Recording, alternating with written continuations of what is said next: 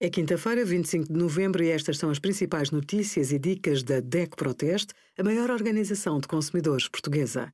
Hoje, em DECO.proteste.pt, sugerimos: marketplaces devem responsabilizar-se por todas as vendas que cobram, a resposta às dúvidas mais comuns dos consumidores sobre as tarifas de roaming nos países da União Europeia e a aplicação Qual Rede para testar a qualidade e a velocidade de redes móveis nacionais.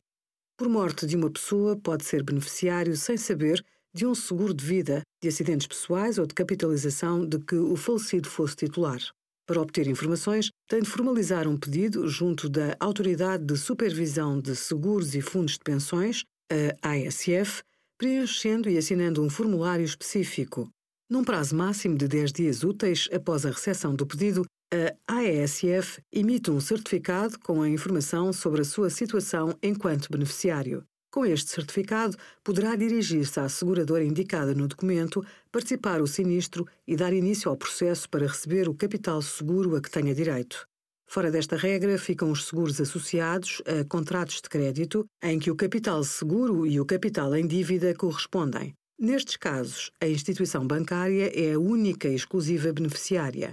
Obrigada por acompanhar a DEC Proteste a contribuir para consumidores mais informados, participativos e exigentes. Visite o nosso site em deco.proteste.pt.